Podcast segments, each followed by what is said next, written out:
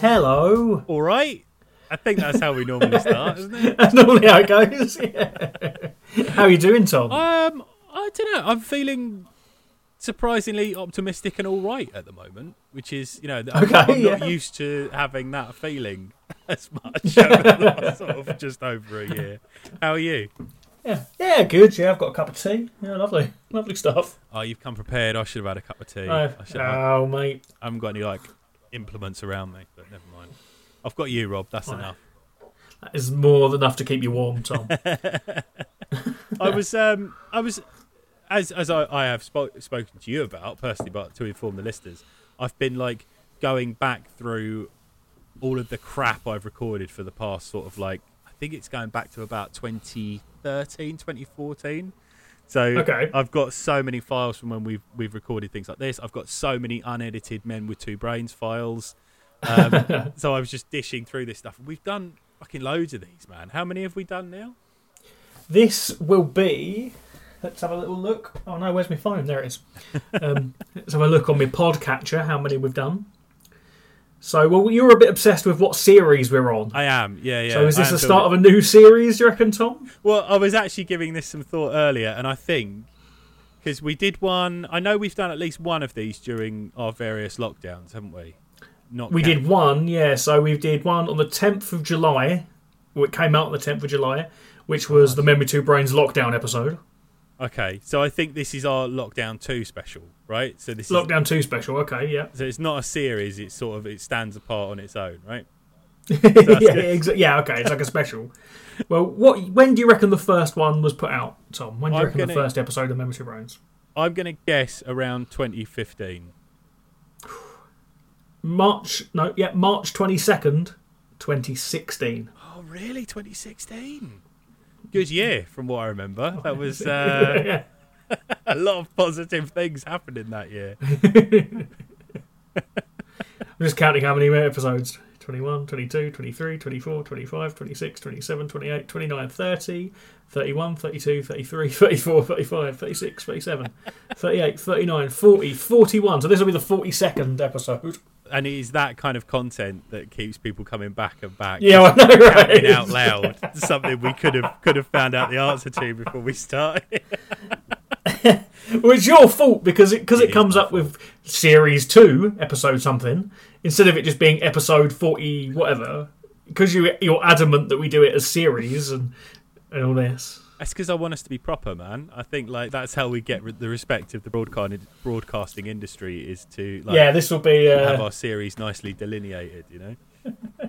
this will be a TV show soon, right? Oh, definitely. Yeah, yeah, happened. yeah. I mean, Yeah. this is pretty much what TV's like now, anyway, isn't it? Like, uh, Yeah, if anyone's listening to this, they're just getting the audio, but other than that, it's just a video chat. yeah. I've definitely like one thing that lockdown has taught us is that t- television directors are really important because people cannot frame their webcams and stuff properly. No, no. There's just. I think I remember seeing uh, one of the like specials the BBC did early on in one of the first lockdowns, and they were just people were just making no effort at all. There was one like quite popular comedian that I just thought like you've not even bothered. You've literally phoned this in. Come on, you're being paid. So that was definitely not one of my highlights of last year, Rob. Uh, Oh, to sort of bring us into this. Um, before we get started, how how are we going to approach tangents in this episode of the, episode of the podcast? pure tangent. Pure tangent. Just get this. If you get a tangent, just go on it. Good. I'm not going to fence you in. This is Jad's podcasting. I've got a cat on my desk as well now. She's uh, well, we'll see. Nope, yeah, I can see. We'll see how tail that waving goes. Um, I listened. The reason I mentioned tangents, some, what I was going to mention then is I found an old episode of this that we'd recorded with Liam Sullivan, now Will Wilhelmy, uh, where I was talking about being turned on by a green fire engine. No memory of that whatsoever. So, No, yep, no memory of that whatsoever. Yep. so Rob, why have we decided to do one now? What do you want to do? Well, well, we wanted to talk about because normally we've I think the last few years we've done like a little yearly roundup at the beginning of the year. Um, obviously, last year wasn't particularly the best year, Nope.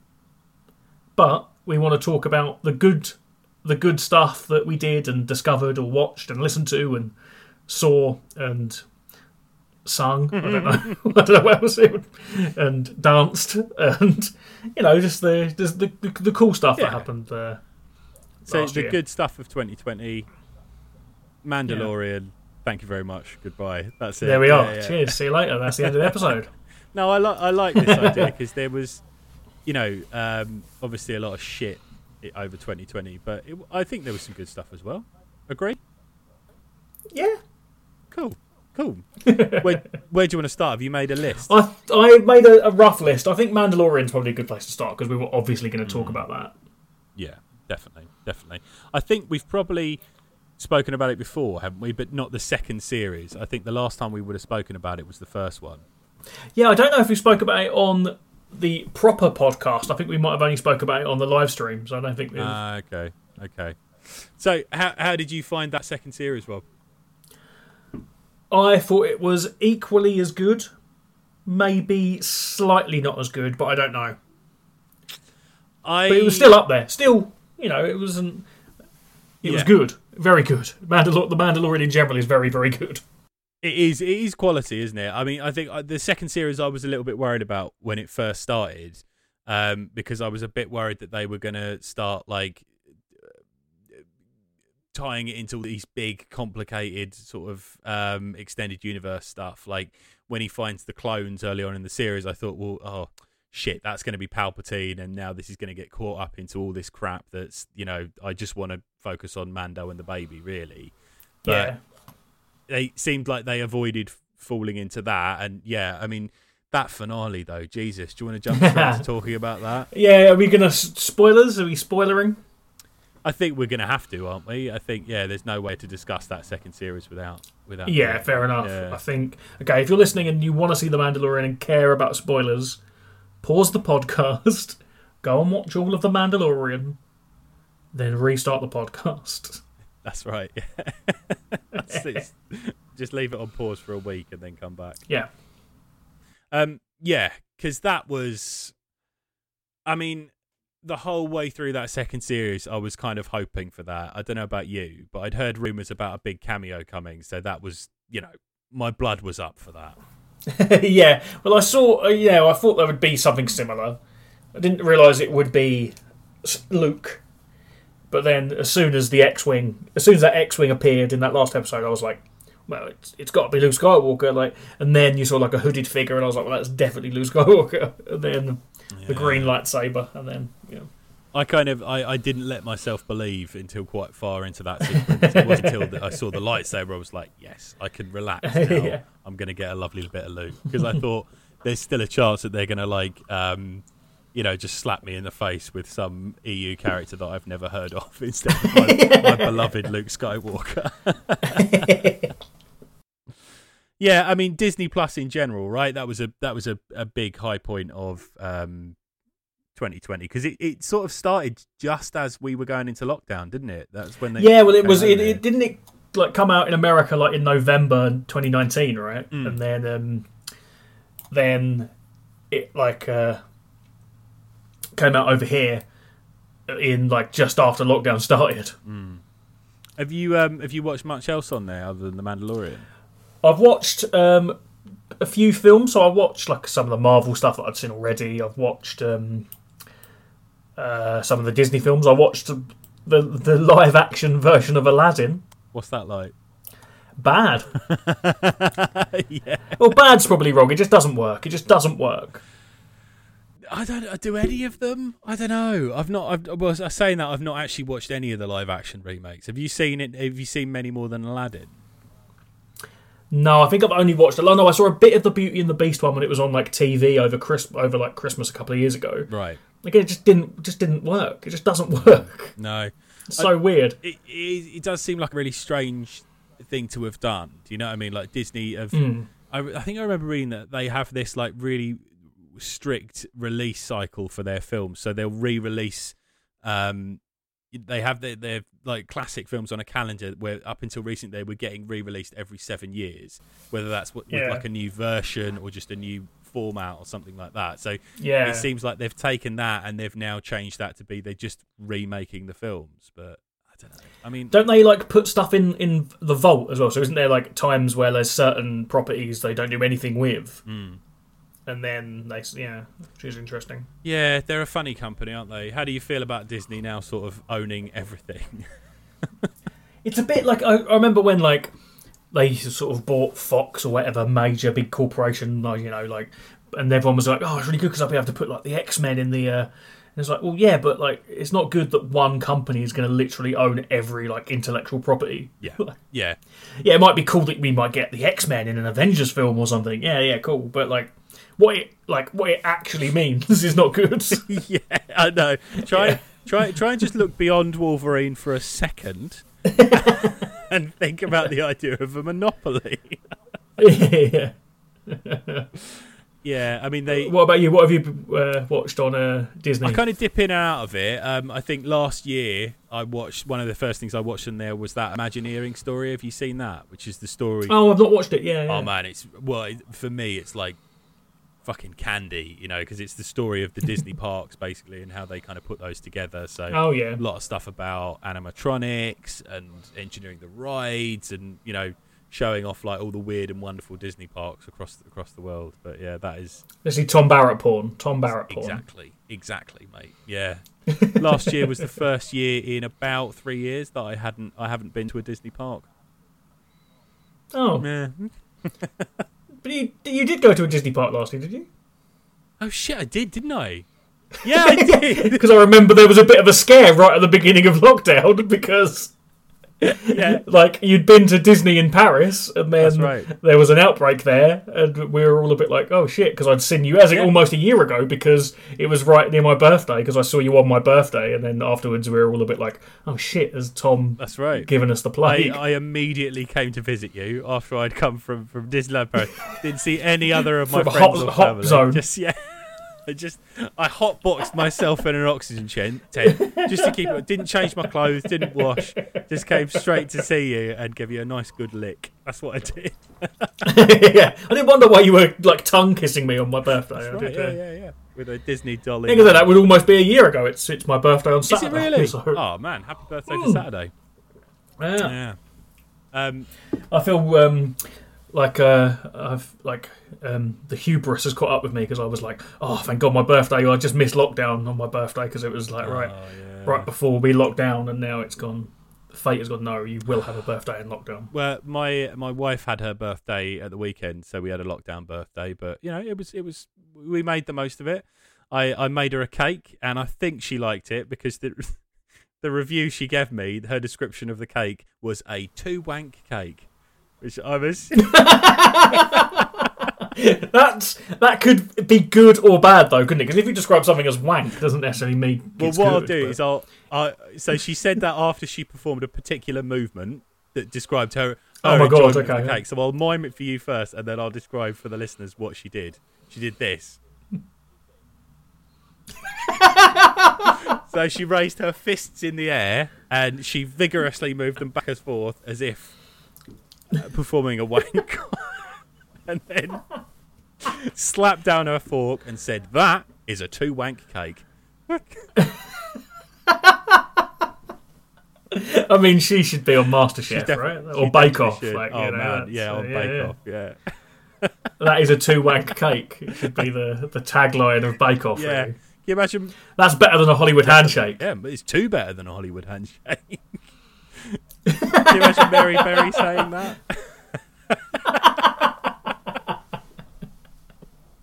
Uh, I guess all I can imagine. Isn't it called skiing? Wanking off two people at the same time? I think so. Yeah, down the downhill racer. uh, I've heard it referred to. Yeah, Yeah. Well, that seems like a successful Yeah, birthday. I mean, it was, it was it was a good cake. Don't get me wrong, Victoria Sponge. Yeah, I don't think I'm going to get a, uh, a two wank cake for my birthday. I think it might be a one wank, maybe one and a half and at a half best. wank. Which half though? Well, the last half, surely that is the that's that's the best half. That's of a the wank, half isn't you it? want, isn't it? You know, you. You don't want the first half of a wank. That's just I think if I'm honest, a, a, a wank is a bit like a mattress. You can't cut it in half and retain the the like any semblance of what it what it was.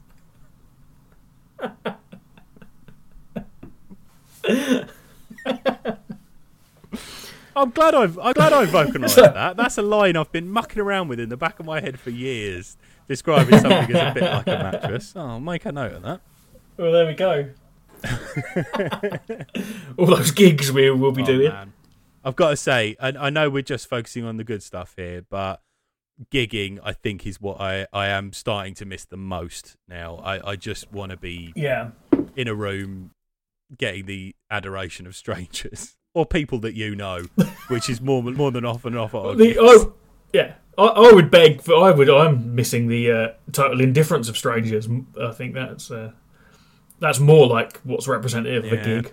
Yeah, that's it. I'm just get. I've got the rose tinted glasses on at the moment. I'm just imagining like the best gigs we ever did, rather than most shit ones. Have you seen much like online comedy over the? I don't know how much like crossover we've got from the last episode that we recorded in Um, lockdown, but yeah, I don't remember if we spoke about this. But have you watched much like like online sort of I've streaming watched sort a comedy? bit, yeah, and I think I think most of what I've seen is after the last one we did. So I have watched a few online gigs. One of them I know that we both saw, which was the James Acaster gig, "Cold Lasagne" and "Help Myself," "Hate Myself," nineteen ninety nine.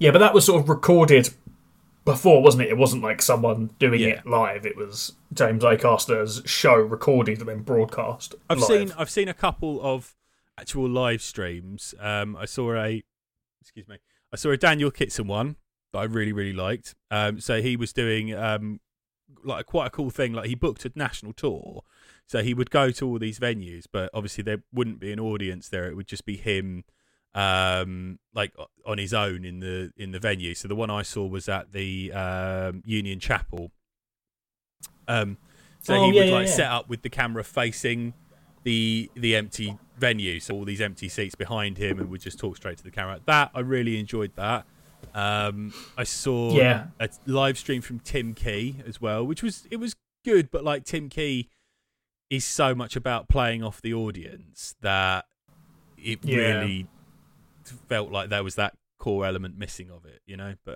it was still enjoyable. How about you? Have you seen much like online stream stuff? Not really. The idea doesn't appeal to me very much, to be honest. Yeah. Um, like that James Acaster one was really good because it was just like watching, you know, like it was the proper recording, like when you buy a DVD or Yeah. watch something on Netflix. It was just like Exactly. watching that, really. But um, I don't know. There's something about like the energy of, of like watching a live act in front of people is what's good about comedy. it is, I think. isn't it? It's like it, so much of comedy is about it being in the moment, and even I, I even struggle to watch like any pre-recorded gig now, not just the live stream ones like DVDs or stuff on Netflix. I don't, I don't get any near anywhere near the amount of satisfaction out of them as I do as seeing people live. It's just not the same, you know. Um, Yeah. What about music? Have you seen any live streamed bands? No, again, I haven't. No, have I've you watched any? Or um... oh, did you watch the Mogwai one? Was it Mogwai so you I've seen a couple. So Mogwai Yeah. was a bit like the Acaster one in that it was a pre-recorded gig, um, but still very very good. And that was my introduction to Mogwai. I'd never heard their stuff before that. That surprises me. I think you would offer like they're one of those bands I would have assumed you'd be all over. Somehow I just missed them. I am now. I really really enjoyed that. Um, it Yeah, was they're the amazing, aren't they? that really won me over. Have you heard on their latest album? They've got loads of good song titles. I haven't seen their latest. It's number one, It isn't is- it? Got to number one, number didn't it? one, that Yeah. album? Yeah. on Friday when it dropped on Spotify, um, my Soph had like she was just streaming it all day on Spotify with the volume down. But um, one of the songs on the new album is called "To the Bin, My Friend." For tonight we vacate Earth. And when that song title came up, I was like, "Yeah, you have my attention." This is my sort of band. To think, they've got some. There's loads of like good song names. I'm just going onto their Wikipedia to find some good Mogwai song names now. Give me your that might be quite a discography. There good it uh, quiz to do at some point, like wh- whether it's a real Mogwai song It's- title or not. Yeah. A real, yeah, real Mogwai song. May nothing but happiness come through your door. A Yeah, good that's a good song. Christmas Steps, that's one of my favourite songs. Oh, those aren't good. Stanley Standard. Kubrick. Have you gone back and like discovered Um, their a back catalogue? I've had it on in the background, but um, it was it was only quite recently that I saw that, so I haven't fully dug into it yet. But I'm intending to. Um, another one I saw this year was Jarv is Jarvis Cocker's new new setup. Okay.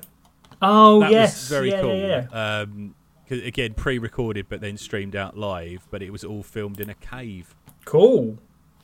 Yeah, very Jarvis Cocker. That's pretty cool. Yeah.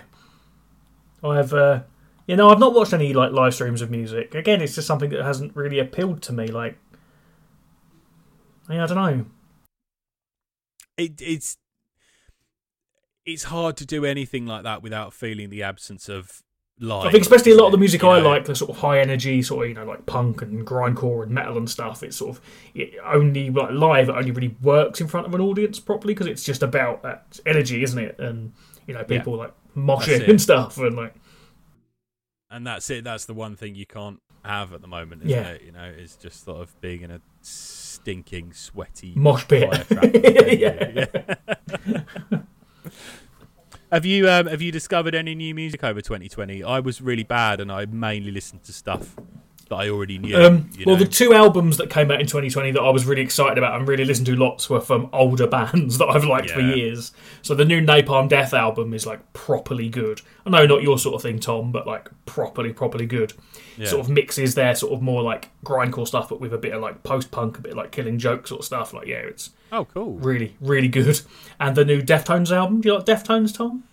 It's again just something that's just not on my radar. I don't Yeah, know if yeah. I don't like it or not. Yeah. You know what, Rob? I think I'm you'd go- probably quite like them. I think you'd probably quite like Deftones, Thom. I'm going to write that down.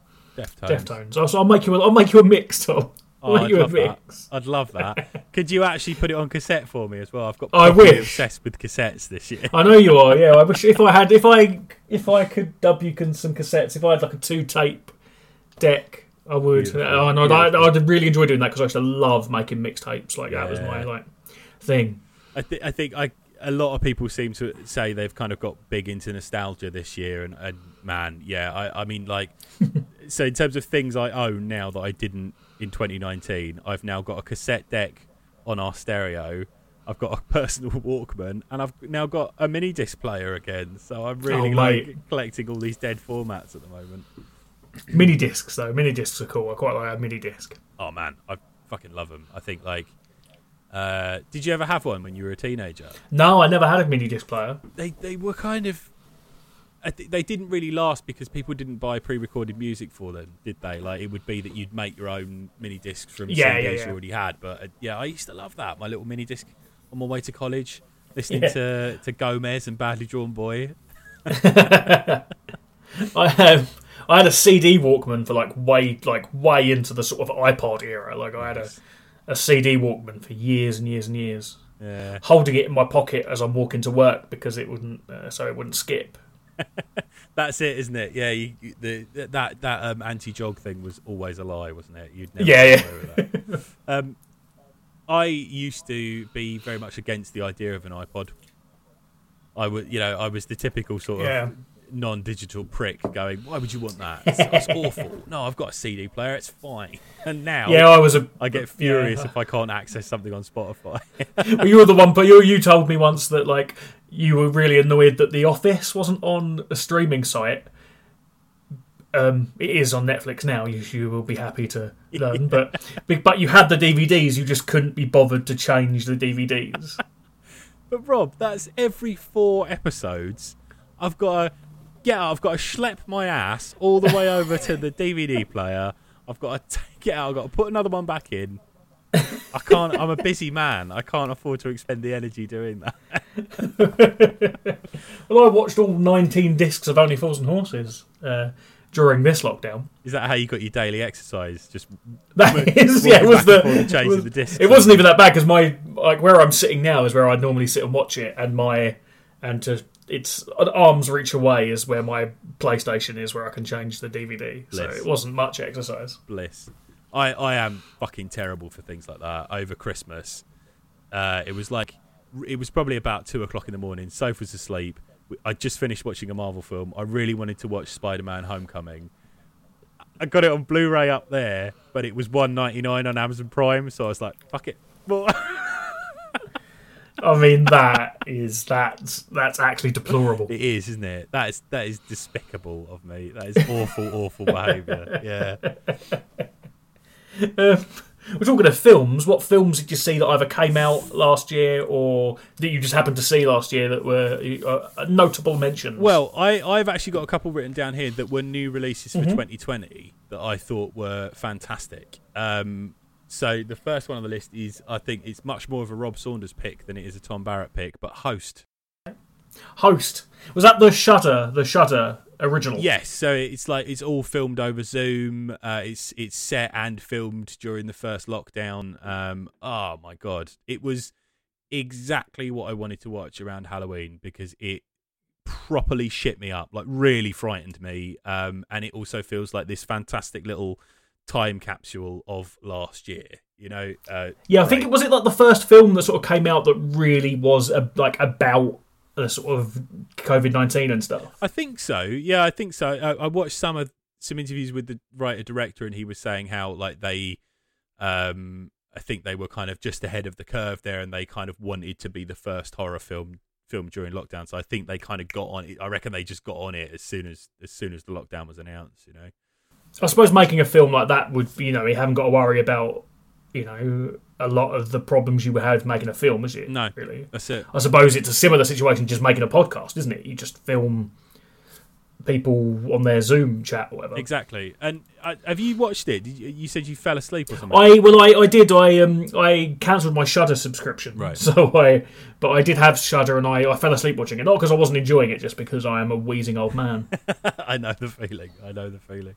Um, oh, you should definitely go back and rewatch it. It's uh, I will. I, yeah, I definitely will. Um, yeah. yeah, no, I've heard it's really good. Um, because I've seen that there's been another few. There's been a few films that have been done like that, isn't there? There's one called Unfriended. Have you seen that? Where it's like a horror movie where it's like a load of teenagers over Skype. So it's sort of like your standard sort of like teen slasher type idea, where it's like a load of teenagers Yeah. and there's like all, they're all bitching between each other and there's drama going on, but then there's like someone sort of picking them off one by one.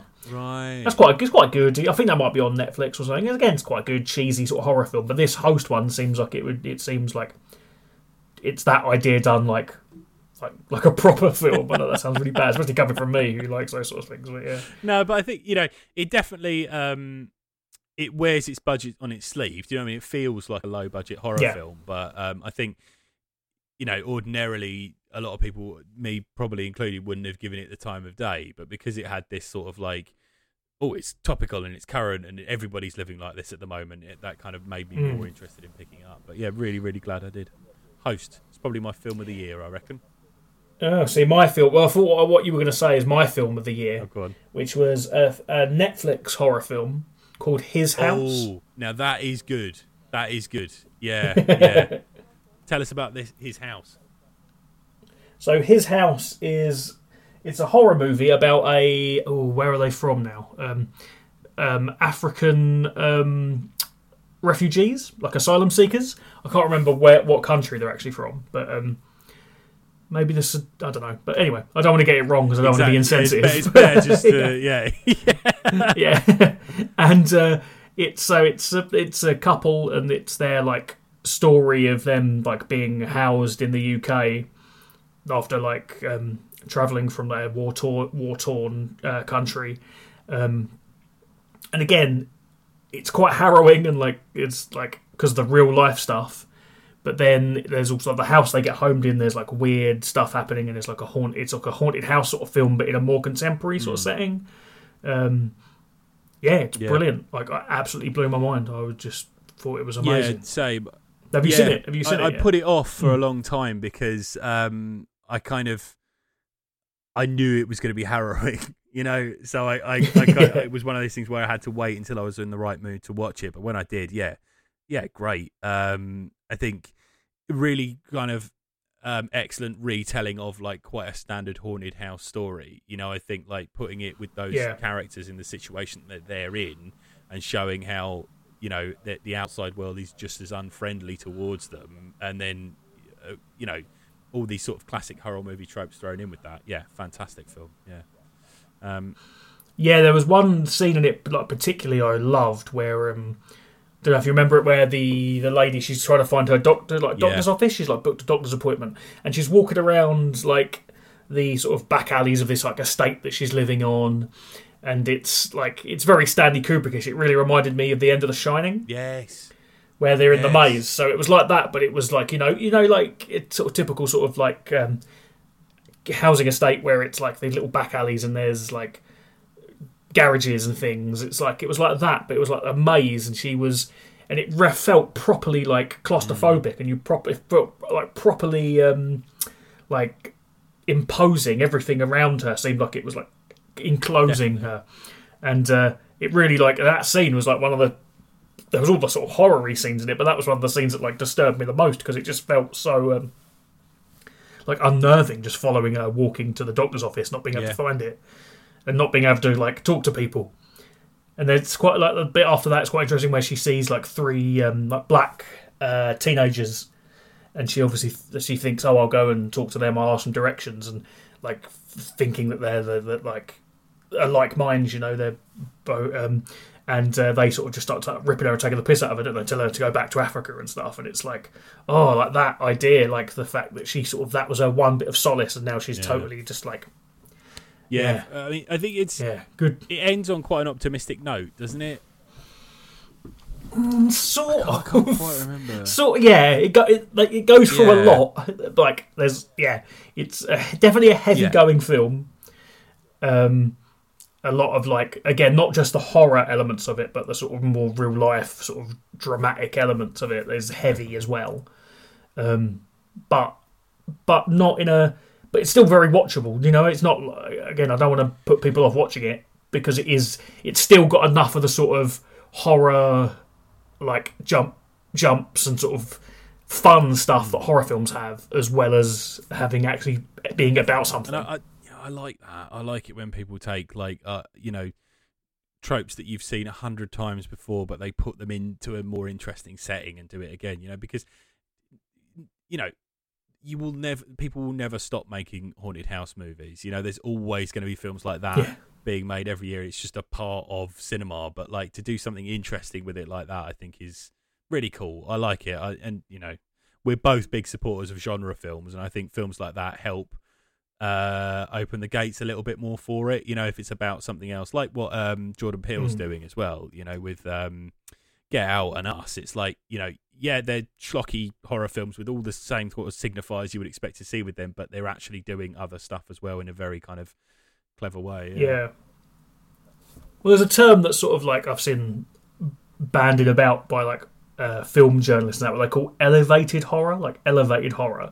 So they just have you do you know this where they talk about films like Get Out or Hereditary and Midsommar or The Witch in a way where it's like, oh yeah, it's a horror film, but it's a bit better than a horror film, and I hate it. It's like stop being such a snob. Like, do you know, it's like it's a horror film. It's like in the nineties when films like Silence of the Lambs came out, and they wouldn't call them a horror film; they'd call them a like psychological Yeah. thriller. But it's a horror film. This is it, isn't it? Yeah. I think pe- people still have, you know, a bit of an issue with things like that, you know, and it's it's silly because you know, name a slasher film. Friday the Thirteenth. Friday the Thirteenth is no less of a, like a worthy piece of cinema than I don't know. Name a worthy piece of cinema. Friday the Thirteenth Part Two. Exactly, yeah, that's it. They're both the same, but it's you know like I, okay, like Terrence Mar- Malick and John Carpenter, they have very different styles, but they're both it's it's entertainment, it's cinema, it's you know it's Yeah, yeah, yeah. get what you can from it. I do think that like over like more recently that those lines have blurred a bit. I think directors like John Carpenter are seen more as like as of the great director that they are. Like Yeah. I, you know, I think well, you think the thing's the perfect example. When that film came out, it was just hated. It was a mm. flop, hated. But now it's like it's most sort of, especially like horror fans. It's most horror fans like favorite film. Do you know what I mean? It's like it's obviously Yeah. one of the best films ever made. Do you think that's just time, or do you think time has a lot to do with that? That that is that film is when was that released? Eighty one or eighty? 1982, 1982. You know, so that's like over nearly forty years old now, isn't it? You know, do you Mm. think part of it is just that it's been around for so long, or I think part of it is that it is just ahead of its time. Like, yeah, I think part of it is just the sort of general like consciousness of the time, if that makes sense. So like the zeitgeist. So it wasn't really like uh, you think it came out of maybe the same weekend as E.T. Wow, really? And like, yeah, so ET obviously just made shitloads of money, and that was obviously what people wanted was something a bit more like positive and like you know that sort of vibe rather than the thing, which is Yeah. a fairly grim, depressing movie, really, isn't it? Like, um, Yeah. and also I think that video, I think you know, it just gets a second life, and people that were um, too young to see it when it first came out in cinemas discovered it on video, and I think having a film that you can just watch over and over again, it just becomes part of your, it just part of your life almost, you know. And I think, especially when videos first come out, that people didn't have many. You know, I didn't have many when we were like young. We, so there was just certain films we would just watch over and over again. Yeah. Yeah. And you know, The Thing was definitely one of them, and like Evil Dead or whatever. And um, Beetlejuice was strangely one that I used to. I used to get up every morning before school to watch Beetlejuice. I used to get up early to watch Beetlejuice before I went to school Would you watch, every morning for would like. you watch the whole film before you went to school? Uh, I'd watch as much of it as I could until I would have to go to school, basically. How long Uh, did you do that for? Um, I don't know, quite a long time. Could you uh, have you retained any of that? Could you quote along to Beetlejuice now quite easily? You think? Probably not. No, probably not now. I still, when I watch Beetlejuice, I still because our copy of it was recorded off telly. Mm. When I watch Beetlejuice, like now, I still remember when the adverts would come in. Oh man, yeah, yeah, yeah. Yeah, There you go, a bit of institutional knowledge that is uh, has no has no like appropriate application in the real world. yeah, yeah, yeah. Um, I You did. talk to me. who used to be a cinema projectionist. That's, Well, uh, well, I was thinking about that the other day. Oh, I used to develop 35 millimeter film, so there you go. Yeah, yeah. completely redundant jobs. uh, kids these days, they don't know they're bored. don't even know they were Yeah. born. Says the man that wouldn't, who to, who paid money to to rent a film that he already owned on Blu-ray. I earned those dues though from my from you know growing up having to rewind From the VHS video. years, Yeah, yeah, yeah, yeah. I, I've earned the right for that. Oh, it is bad. It is bad. I'm not even getting exercise from walking across the room anymore, just picking up the remote. what any any other films that you saw last year that? Uh, Um, so I really liked the the Disney film that dropped on Christmas Day, 2020, Soul. I really liked that. yeah. yeah, I was going to talk about. I don't know if it came out last year. It might come out the year before, but Onward because we watched that on Christmas Day as well as Soul. Ooh, yeah. I, I watched that around Christmas time. I did really, really enjoy it. What time? What, what, year, what year was that released? Have a look. Onward was great fun. Yeah, 2020. Onward was out in 2020. Yeah. Yeah, cool. Yeah. Um, I, I with just to go back to Soul for a second. I loved the fact that they released that on Christmas Day as well because it genuinely felt a bit like, oh, this is the the Christmas film that the BBC have this year. You know, it was Yeah, nice to have yeah. something like that. But they they were. Both Yeah, I do really really miss, cool. especially on Christmas, like the sort of Christmas film. Mm. Like you know, like, yeah, I do miss that, and it, yeah, it definitely felt like that. We we watched that on Christmas Day. Yeah. Soul. Yeah, But yeah, both both very good films. I think like Disney seem to be with their animation stuff at least, they seem to be kind of getting back to a place where they're quite good at what they do. You know, they I think they've learned well, those two are Pixar though, aren't they? So Are they though or are they Pixar. Pix- Yeah, yeah. Soul and Onward is Pixar. Yeah. Ah. You're So, you right. know, You're right. I know they've done. There's a few films that are like that Pixar have done that I've well I've not seen but just don't appeal. Like uh, the Cars ones have never appealed. No. I've not seen that one about dinosaurs. I've not seen that. No, I've not seen Um, that. I think I think we've had this uh, conversation before, but I think uh, Cars Yeah. just throws up too too many questions for me. yeah, and I've not seen Toy Story four either. No, I think I the last one I watched was three, and it made me cry so much that I'm not willing to put myself through that again.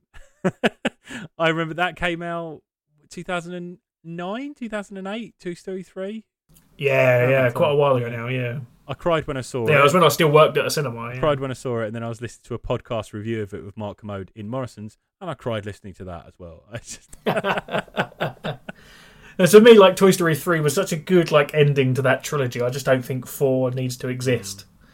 So I've not seen it, and I'm sure it's good. You know, it's Pixar, it's Toy Story, it's it's you know a fairly uh, it's probably a Safe safe, bet, isn't innit? it? But- yeah, but yeah, that, I think the, the the smartest thing Disney ever did was getting in bed with Pixar. You know, it, it totally just sort of turned them around a little bit. But, oh saved them really, yeah, didn't it? Yeah. Um, yeah, but um, and the other Pixar film we watched over Christmas, which was my probably the least favourite of the three that we watched out of Soul, Onward, and uh, Coco.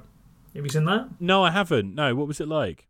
It's really good, really good film, but it's my least favourite of those three. Hmm. But it's the one that made me bawl my eyes out the most. Oh, really? Just Yeah, the end, yeah. I was in, I was in bits, but I was sort of half laughing and half crying because I was like, I really started crying, and then I was really laughing at myself, going, "Why the fuck am I crying so much at this?"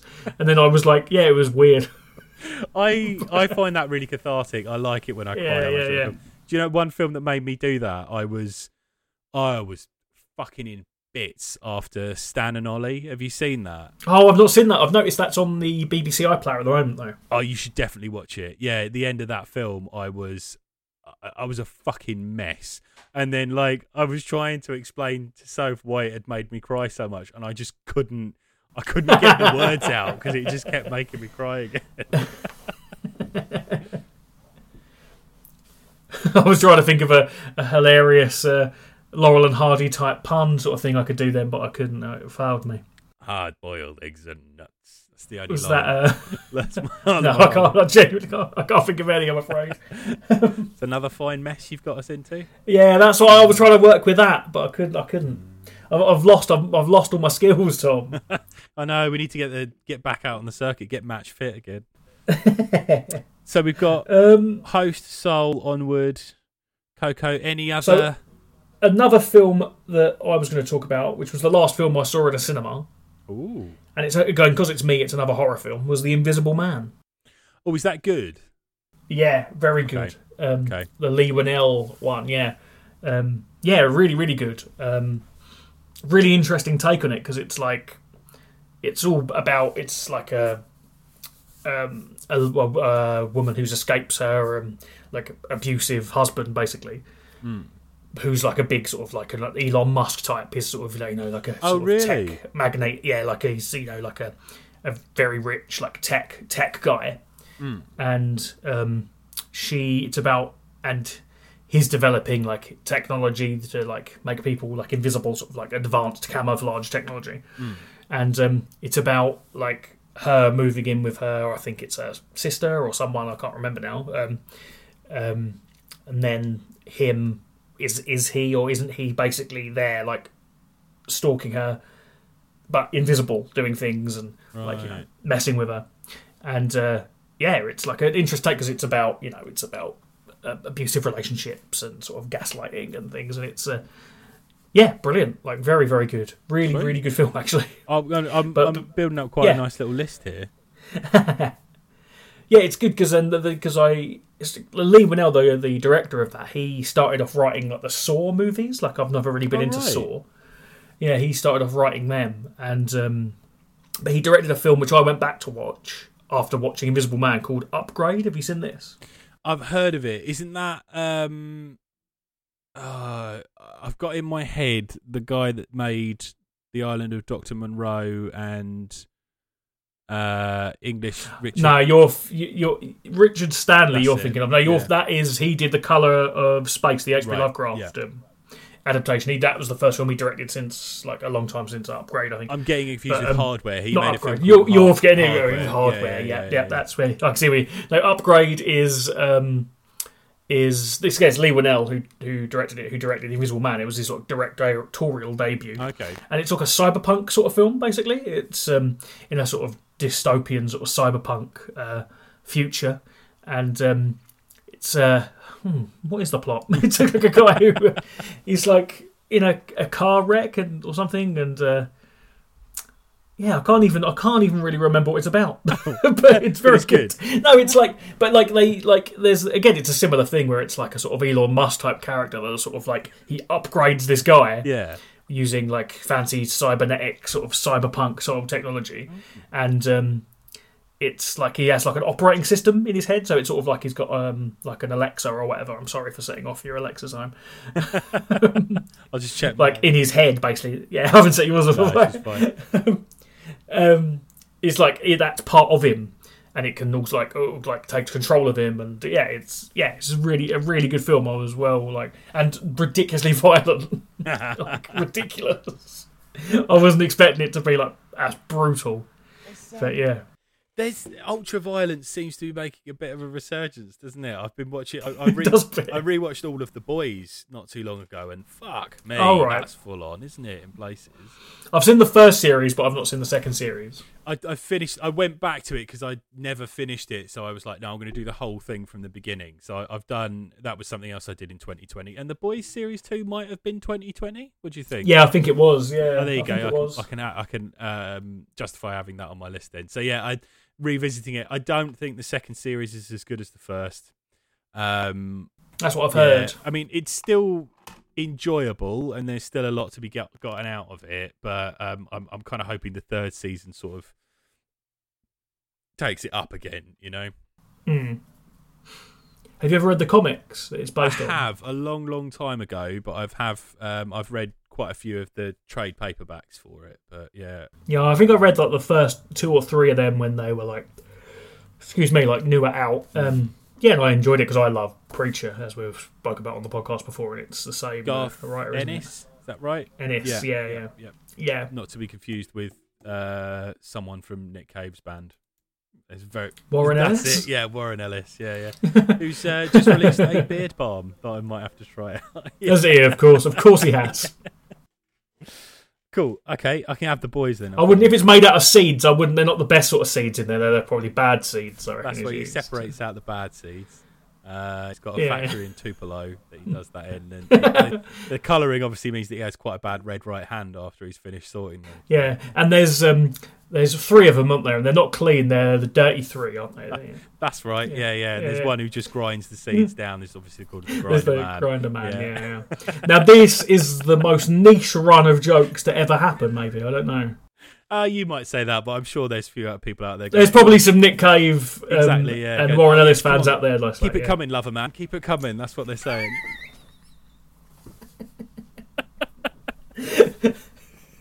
You've um, just reminded me. Actually, that was another live gig I did during the first lockdown. I did. I saw Nick Cave played the Ali Pali on his own. All right.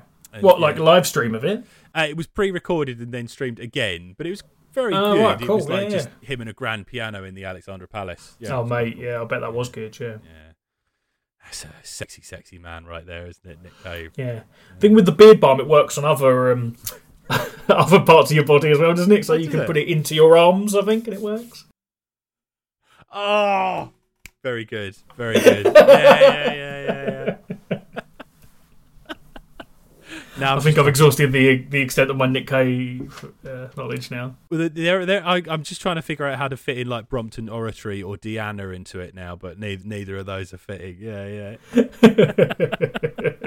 Although I, I think it, yeah, I've heard it is quite nourishing, so you know it might, um, it'd probably be useful for the guys in the fishing industry. You know, they'll probably do some sort of boatman's call to like uh, advertise that at some point. I'm sure. And then I think it's quite good for eczema as well, especially like on your hands. Mostly like if you've got quite a sore red right hand. Um, That is, that is a great song, Red Right Hand. My my, Yeah. my favourite Nick Cave one. What else? What other songs can we do? What other what other puns can we do on Nick Cave? Uh, I mean, I've I think I've exhausted all my Nick Cave knowledge. The only thing I can think of is murder ballads, but there's no way of fitting that in there, is there? no, no, afraid not. Wild Rose. Something about Wild Rose. Yeah. Yeah. It's good fertilizer. You can put it where the wild roses grow. It's, there we go. We're back on board now. Come on, we can do another five minutes of this. We're back. We're back. I was so distracted by that, my watch went off. That must have been the Nick Cave pun alarm.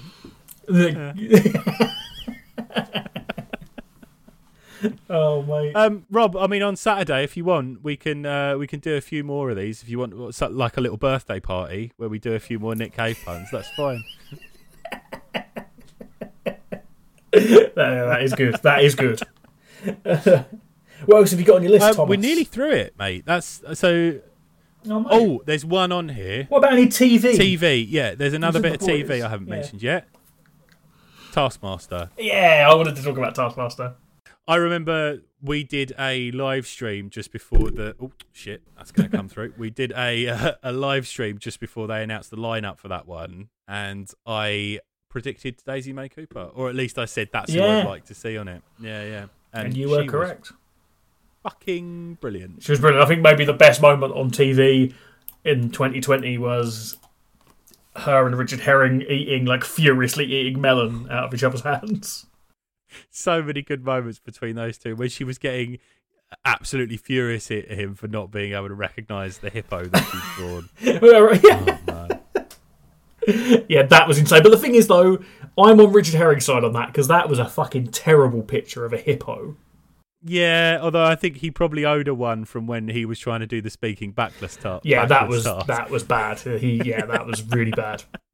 Um, do you have you been listening to the Taskmaster podcast? The sort I of have, Brother, yeah. little brother. Yeah, yeah. The, the he, he- Richard Herring's episode of that is great. It's fantastic. Doesn't he tell the story that where um, just before the final he said to Daisy May Cooper, like, "I just want you to know I've had a great time and I am going to try and win, but even if I lose, I'll still have had a fantastic time." And she's just like, "I won't. I want to win." yeah. Yeah, fantastic series. like that, that, that I'm I can't, I'm starting to realise that my favourite Taskmaster lineup is always the one that I'm currently watching. Yeah. But that lineup's hard to beat, right? I don't know. Like, yeah, it, it was pretty good. It just took me a little while to get used to the social distancing thing, I think. And then, like, once I settled Yeah. into that, it was like, okay, yeah, yeah. Well, I think it was. I think the height for me, they did it quite well. It was like I- I agree with you. It was quite sort of off-putting at first, but actually, a show like Taskmaster, where they're all filming things individually, that's not really Yeah. going to get affected too much. The studio stuff. Now, when I look back at the standard ones, they all look like they're sitting too close together. Yeah. you know, I, I kind of got used to that quite quickly, and they were all so fucking giddy and excited. Yeah, that's the, the best thing about it because I think I, I think on that podcast as well, Richard Herring said that like, that's the first time he'd been out since the beginning of the lockdown. So, and the same with all the contestants. So they were just in this like sort of almost hysteria of just like being out and making each other laugh, and like you can definitely tell it, and it's properly infectious as well. In that, there's certain Oh, moments where everyone on that stage is crying with laughter, and just watching people laugh is just brilliant. I think. Yeah. Oh god, yeah, yeah. When you when you when you like them and you're in on the joke, it's Yeah, brilliant. yeah, If you don't like them and you're not, it's the worst thing in the world. that's true.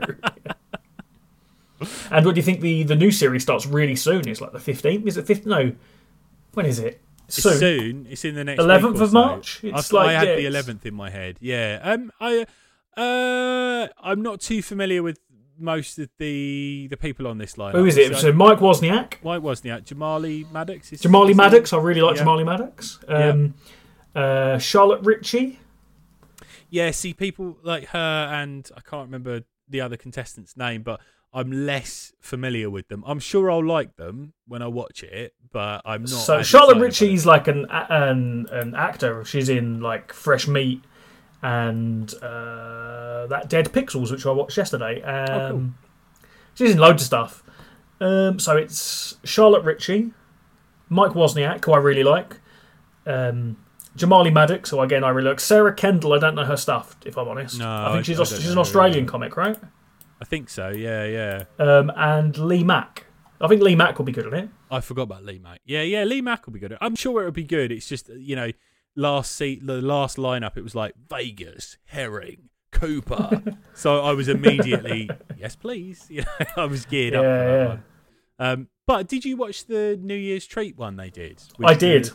I really liked that. I loved it. I thought I'm sad that Rylan Clark Neal won't can't be on a normal one. Surely he can, right? Surely because he was like he was amazing. I think he was funnier than like most of the comedians they have on there. Like, do you know what I He mean? was, he was brilliant. Yeah. When when I first saw that they were doing that and Rylan was on it, I was like typical sort of like uh, you know alternative to the mainstream. I was like, oh god, what are they bringing people like Rylan on it for? Um, Oh, you can't Rylan. You can't be badmouth Rylan. I don't. I don't. He's one of the good guys. I, I, he's not for me. I'm sure he's fine, but it's not. But um, I, I was kind of worried because that's exactly what I was worried about with it going to Channel Four. I was like, oh, is it just going to lose everything that makes it fun? Um, but actually watching that, I was like, you know what? I could have watched the whole series with those contestants. Yeah, Um, same, definitely. Nicola Coughlan and uh, the judge from Strictly, I think, like they could have done a full series easy. Yeah, yeah. Yeah. Who was it on there then? So it was um, uh, Rylan Clark Neal, Krishnan Guru The- Murphy. Christian. No, no, Oh, fuck. Is it? was it? Was it, was. Christian Guru Murphy? please- no, it, it was, was, wasn't it? it? It was. Don't tell me I've got like I've been like horrendously. Was it? Yeah, I think it was, wasn't it? Yeah, it was. Yeah. Yeah. Oh Jesus Christ! Like I, honestly, for a second there, I was like, "Oh God, I've I've been an awful human being." But no, it was Christian Guru Murphy. Uh, yeah, Yeah. Rylan Clark thing. Neal. Um, Rylan Clark Neal. The judge from Strictly. I can't remember her name. Can't remember her name. Yeah. Nicola Coughlan. Who's from Derry Girls, right? Which again, I find it weird that she wasn't on a normal series because she's the sort of like know, people that are in comedies. She's not just stand-ups, is it? Like Charlotte Ritchie, for example, she's in like sitcoms and com- TV comedy rather than like stand-up comedy. And she's, I think, she's exactly the sort of person that would do t- normal Taskmaster. I think that's uh, that was a bit sad because I think she was she was really good on it. With her, I got the sense that perhaps it was a scheduling thing. 'Cause Maybe. Neil ha- well, John Hannah was the other one as well. So that's it, yeah.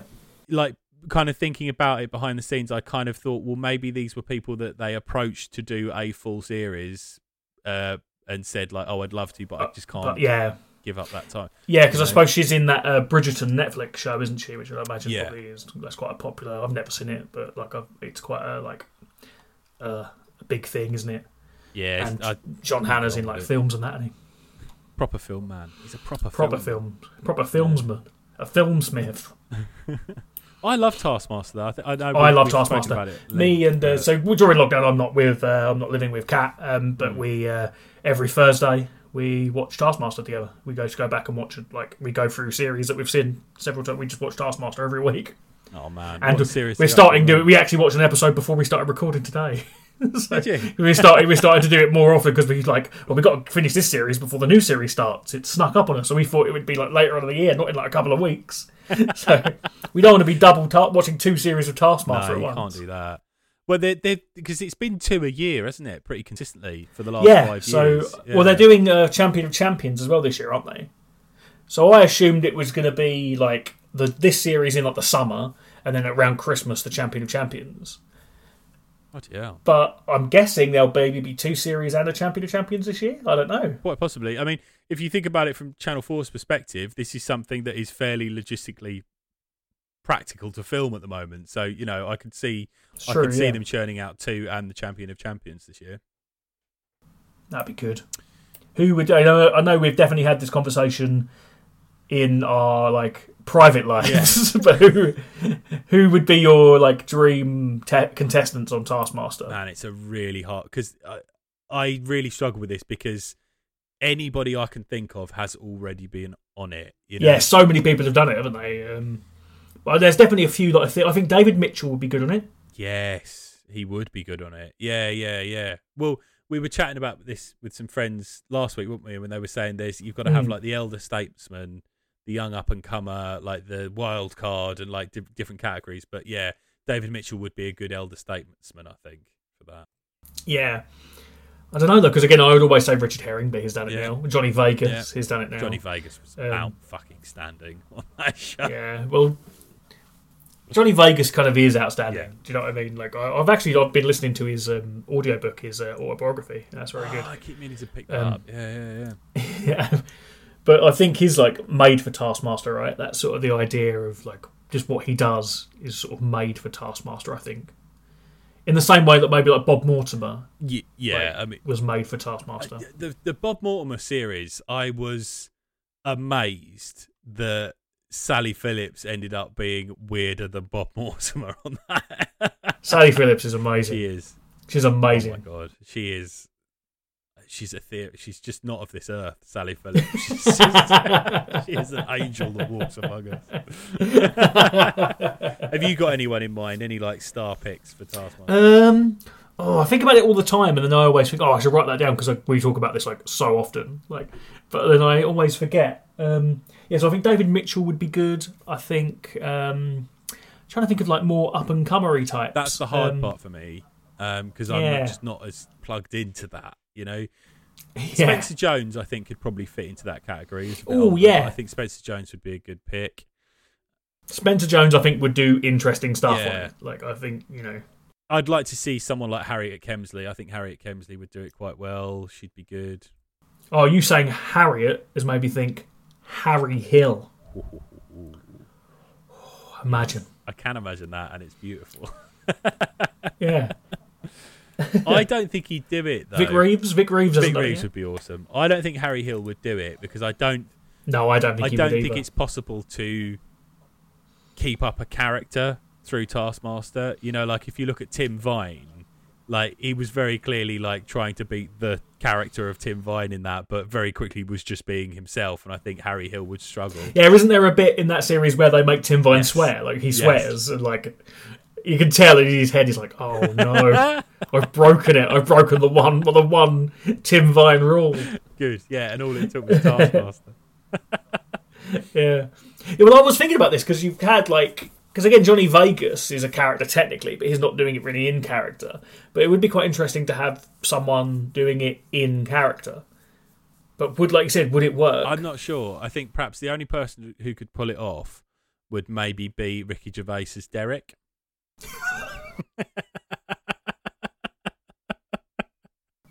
Jesus.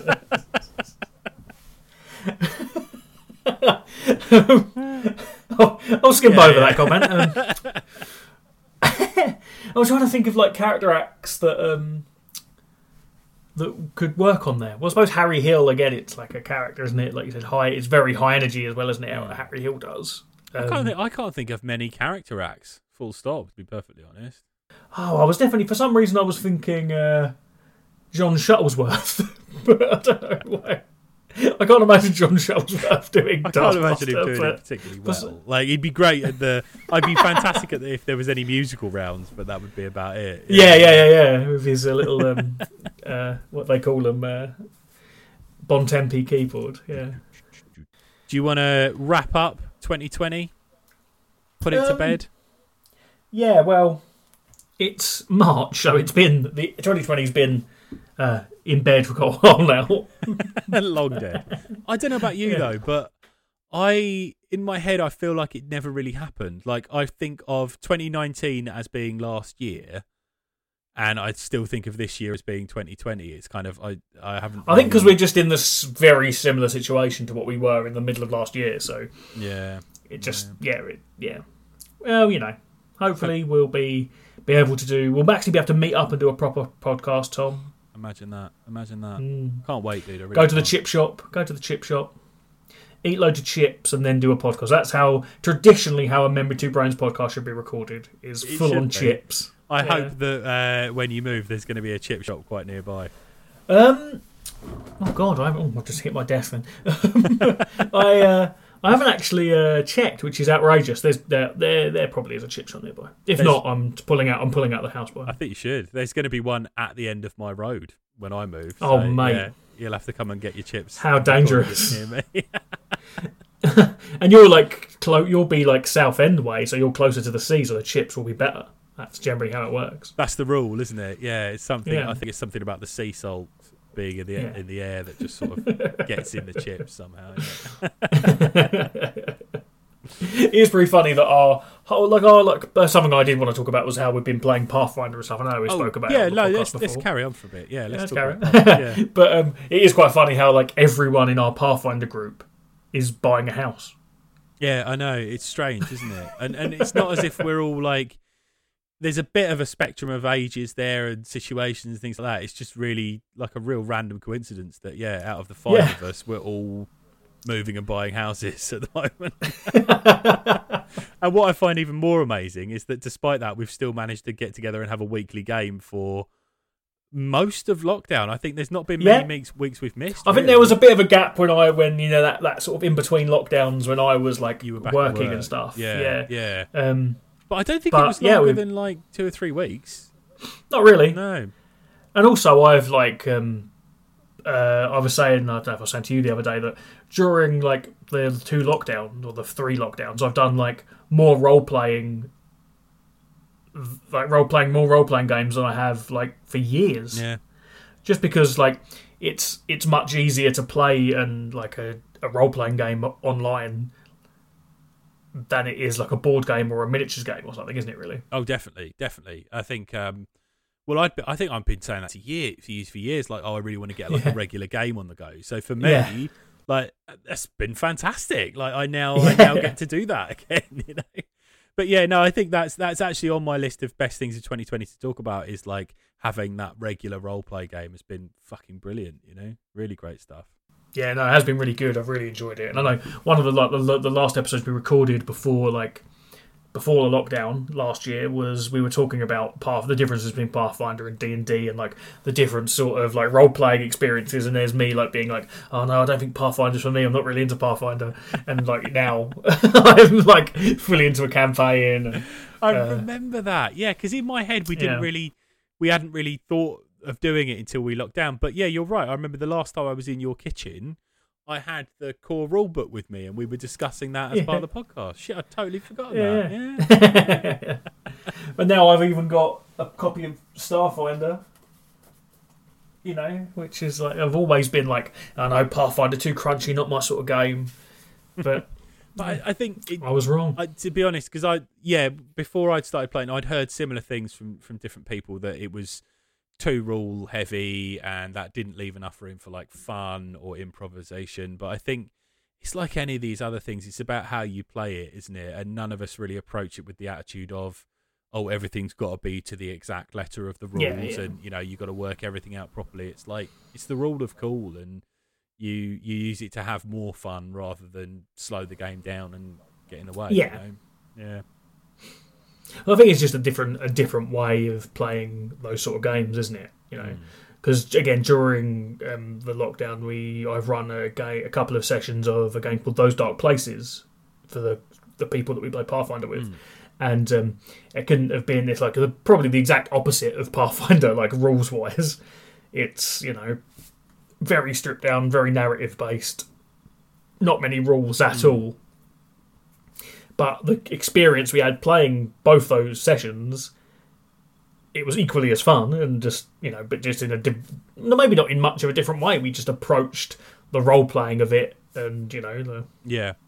I, I, yeah, instead of it being rules heavy either way. know. it. I, th- I think they both. Um, I, I get, like you said, I get as much enjoyment out of both of those. They're just, they're different. They're different sort of experiences. You know, like when I think about those dark places, I think about it in a very cinematic way, and I've got very vivid images in my head from the things that you were describing and the, the things that we were doing in that game. Pathfinder is far more detailed in terms of what all of your characters are doing and how they're leveling up, what their abilities are, and you know different sort of strategies because you can do different things. But yeah, they're both both an awful lot of fun, definitely. Mm. I what surprised me most about when we started the um, Pathfinder campaign was making a character. Because when like you sent me the character sheet, I looked at it and I was like, "Fucking hell, this looks so complicated." Yeah, Um, I was like, "This is mad." This I'm used to, you know, games where you like you roll some dice and then write them on a page, and that's your character. Like yeah, this was like so much detail. But again, when I started doing it, I think it's what you said to me while while we were making characters was that it's like the rules of building your characters actually like it's it, it sends you on the right path to putting like a, a narrative towards your character a backstory. Um, which again, I understand that if you if it's going to be more abstract and you're just going to like you know it's just some stats and then you just make like you just say well my character's a dwarf fighter da- does this and he comes from this and does that and looks like this, whereas like the Pathfinder, the Pathfinder rules creation as you're doing it, the ideas start coming to you as you're doing it. So like you're like gives you these choices, so you come up with your main stats or whatever, and you think, well, yeah, he's going to be strong and tough or whatever, and then you've got your different like classes and your different like sub sort of things in the classes. So you sort of suddenly, and that's how I came up with like my character was like, oh, okay, so there's this thing called like a death warden or whatever. Okay, so that's pretty cool to do, and I just came up with these ideas as I was building the hmm. character. And then by the end, again, when I finished the character, it sort of felt just like a very well-rounded yeah. thing already there, ready to I, play. th- I think you're right. There's that's yeah, like a key difference it seems to be because we've built we've built characters for Delta Green now as well, haven't we? And when I was building Mhm. the character for that, I really struggled at first because I was like, well, I don't know what I want to do with this. But then I had to get into the mindset of we'll have the idea first and then find the rules that Yeah. fit it because I was so used to systems like you've just said where you go, oh, okay, well, I get this ability. Let's have a think about where my character might pick that up, and you, you build it as you go, you know. But um, yeah, Delta Green. I'm looking forward to just finding out more about. Yeah, well, that's another interesting thing about this like group that we've been playing Pathfinder in as well is that um, the um, Carl and Ash, who we've been playing with, um, they all started playing with. Um, they were like very adamant that we played Pathfinder, weren't they? They were Yes. just like This is what we want now, please. because Yeah. they've been listening. Yeah, yeah, like and because they've been listening to a podcast where people play Pathfinder, and uh, yeah, so it was. But and then that's they'd never played role playing games before, and that was like their introduction to it. But now they've sort of they you can see them sort of discovering other games and like thinking, oh, that's a cool idea, I'd like to do this. So um, Carl, one of our regular like group, is running going to run Delta Green, which again seems like a very di- well, everything about it's different to Pathfinder. You know, it's a totally different setting and idea and rule set and everything about it is like the opposite almost. You know, of what Pathfinder is. So I'm really looking forward to running or playing in a group in, in a game run by someone that's only ever played in Pathfinder. Then running a Cthulhu horror, very narrative driven game. I think I think Yeah, it, I'm really looking forward to it. I think it's going to be fun. It's like we we've suddenly, I think after doing Pathfinder for about eight months, we were all like, well, what else could we do? you know, like so we've all now got Yeah, yeah, ideas yeah. of other things we want to run. I'm looking forward to getting into Starfinder. Um, very much looking forward to Mm. Delta Green, and then yeah, I'm also looking forward to just like one shots here and there. You know, like those dark places and games like that, just to sort of see dip dip our toes into other things. You know. Yeah.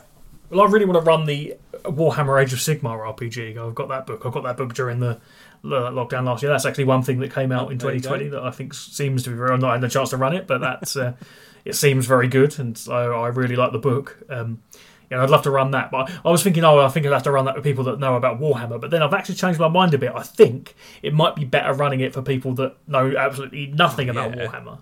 I think that might be yeah, quite I'm fun. sure it would. Yeah, yeah. I, I mean, I know people that play that that, that have never played the miniatures game.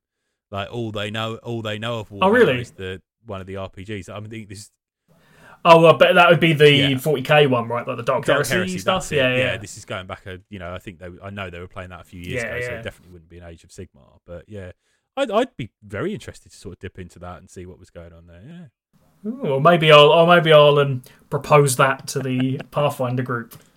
Again, it's a bit more like the settings, a bit more like Pathfinder, but again, it's um, it's it's you know high fantasy, but it's different. It's it's got the sort of weird old yeah, Warhammer I sort of shit imagine it'd be a lot on. more so- violent, a lot more like, lots more killings.